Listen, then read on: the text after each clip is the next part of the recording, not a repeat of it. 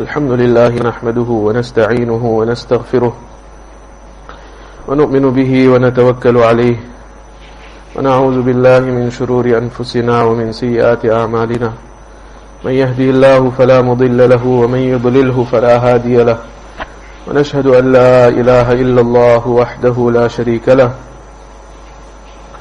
ونشهد أن سيدنا ونبينا ومولانا محمدا عبده ورسوله صلى الله عليه وعلى آله وأصحابه وبارك وسلم تسليما كثيرا كثيرا. أما بعد فقد قال الله تبارك وتعالى أعوذ بالله من الشيطان الرجيم. بسم الله الرحمن الرحيم. الحمد لله رب العالمين. الرحمن الرحيم. مالك يوم الدين.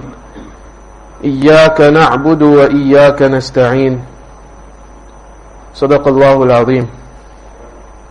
Most respected elders, beloved brothers in Islam, all praise and thanks are due to Allah subhanahu wa ta'ala,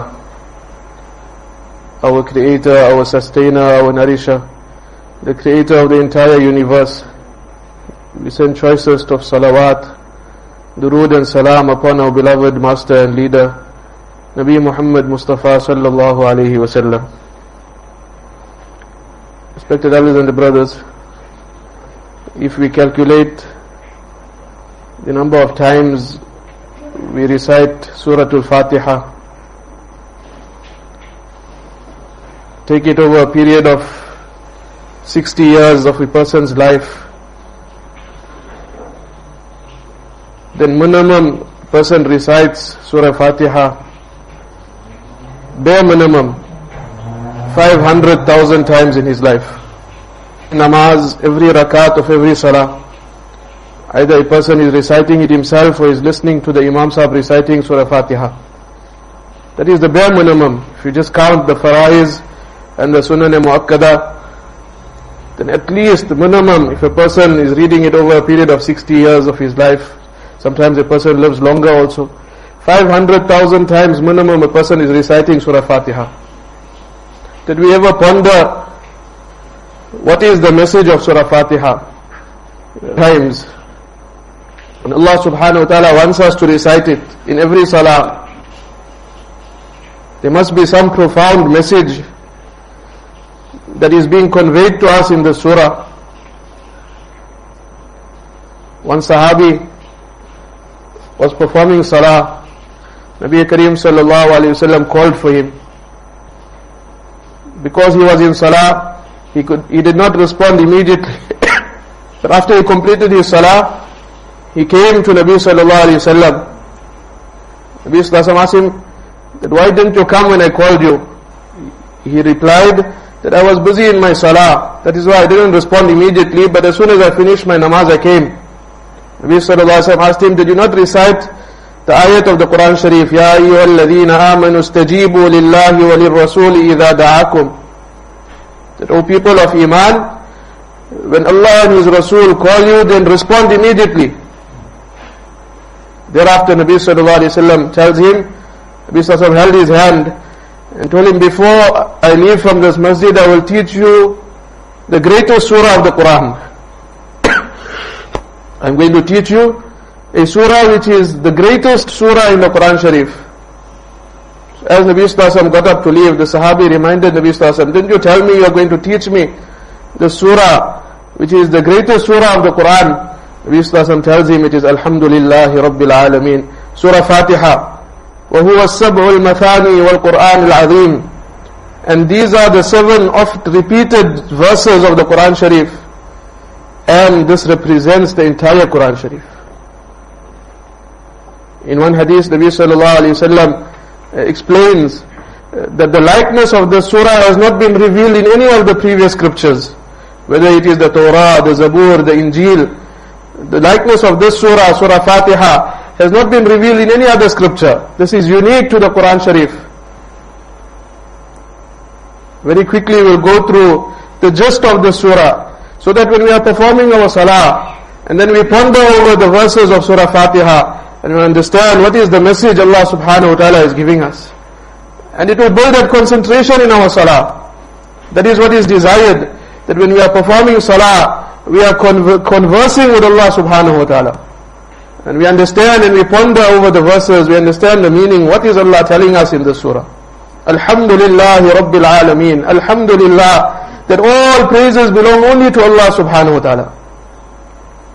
Anything praiseworthy, anything beautiful that we see, it is all the reflection of the perfection, the praiseworthiness, the beauty of Allah subhanahu wa ta'ala. A person sees a beautiful piece of art, he sees a, a painting, nobody praises the painting itself. There's nothing good in the painting per se. What a person looks at is the hand behind that painting. Uh, who was the artist that drew this painting? And, and he praises that person. The painting itself is just a reflection of the art of the artist.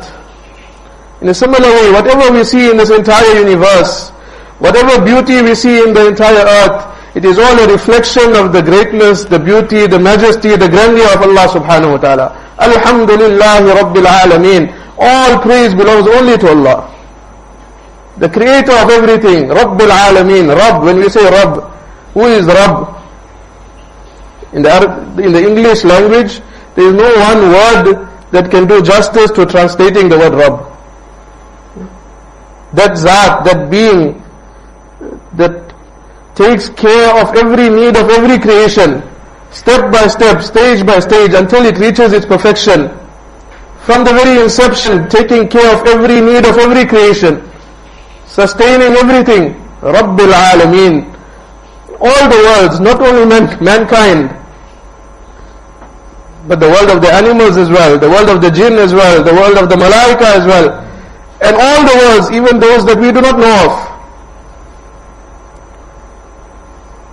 The Rabb of the entire universe, Allah is that Zat who is taking care of every single creation. Alhamdulillah Rabbil Alameen. And that is why at every occasion, Nabi Islam teaches us du'as, and almost every dua starts with Alhamdulillah. We finish eating, Alhamdulillah alladhi at'amana wa saqana.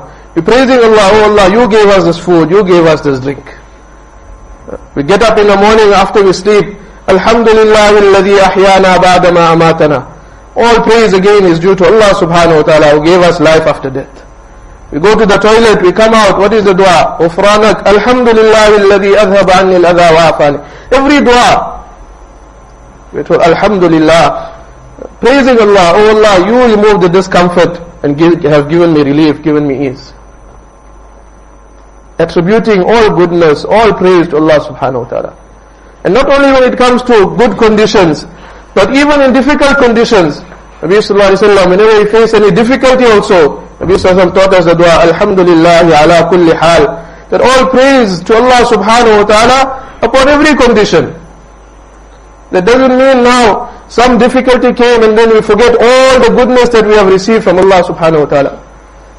Some little difficulty came, the person begins to complain, forgetting so many ni'mat, so many bounties that he has been enjoying from Allah subhanahu wa ta'ala. Alhamdulillah Rabbil Alameen. Ar-Rahman Ar-Rahim. Ar-Rahman, both come from the word Raham, showing mercy. Rahman, that Zat whose mercy encompasses everything. Showing the all-encompassing nature of the mercy of Allah subhanahu wa ta'ala. Rahim, also from the word mercy, very merciful, showing the intense nature, the perfect, complete nature of the mercy of Allah subhanahu wa ta'ala. That not only on human being, but even the animals, and not only those insan that are obedient to Allah, but even those that are disobedient. Allah is still sustaining them. Allah is still showing mercy to them. Yusuf bin Hussein rahmatullah narrates an incident he says, I was with Zunnun Misri rahmatullahi on the bank of a river and we noticed there was a large scorpion waiting on the bank of the river and suddenly a frog comes out of the water, the scorpion jumps on the back of the frog and the frog takes it across. He says, Zunnun Misri rahmatullahi told me that there is some strange thing that is unfolding here. Let us go and see what is happening. Something strange is going to unfold. So they follow this scorpion on the back of this frog going across the river. And as they go, go across, they see there is a person who is fast asleep, drunk in a drunken state, intoxicated, is asleep. There's a snake on his chest, about to attack him, about to bite him in his ear. And the scorpion comes direct, attacks that snake and kills the snake. And immediately turns around, goes back, the frog is waiting at the side of the river, he jumps on the back of the frog and goes away. Zunnun Misri rahmatullahi shook this person up. He says that you are in this condition, in the disobedience of Allah subhanahu wa ta'ala. Don't you understand what has just happened? Allah subhanahu wa ta'ala made divine arrangements for your protection, for your safety. That scorpion came, killed the snake, and you were safe from the snake biting you. When this person got up and he understood what happened, immediately he said, I'm leaving and going into the wilderness. If this is how Allah can have mercy on me when I'm involved in the disobedience of Allah, what won't Allah give me if I engage myself in the obedience of Allah? Thereafter, Zunnun Misri Rahmatullahi recites these few couplets. يا غافلا والجليل يحرسه من كل سوء يدب في الظلم That O person who is unmindful, whilst the most merciful, the great Allah subhanahu wa ta'ala is taking care of him from every evil that creeps in the darkness of the night. كيف تنام العيون عن ملك تأتيه منه فوائد النعم How can that eye sleep being unmindful of such a king, of such a such a creator who is showering countless favors on him at every given moment. This is Ar-Rahman, Ar-Rahim. Most merciful, Maliki Yawmiddin, the master of the day of judgment. Why does Allah specifically mention master of the day of judgment, the owner of the day of judgment? Isn't Allah the owner of today? Friday? Isn't Allah the owner of yesterday? Isn't Allah the owner of tomorrow? Every day belongs to Allah. Allah says, Maliki Yawmiddin, master of the day of judgment. Once Hazrat Ali radiallahu ta'ala performing tahajjud salah. And he starts Surah Fatiha, Alhamdulillahi Rabbil Alameen, Ar-Rahman Ar-Rahim. When he comes to Malik Yawmiddin, he begins to sob uncontrollably, repeating that verse over and over again until the entire night passes. What was it?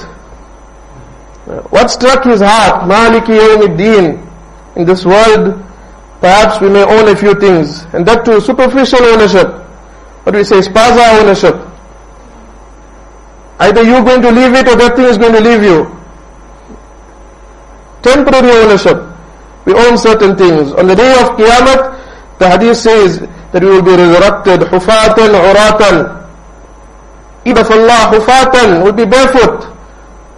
Leave alone a shoe or a boot, you won't even have a simple champal or a socks to cover his feet.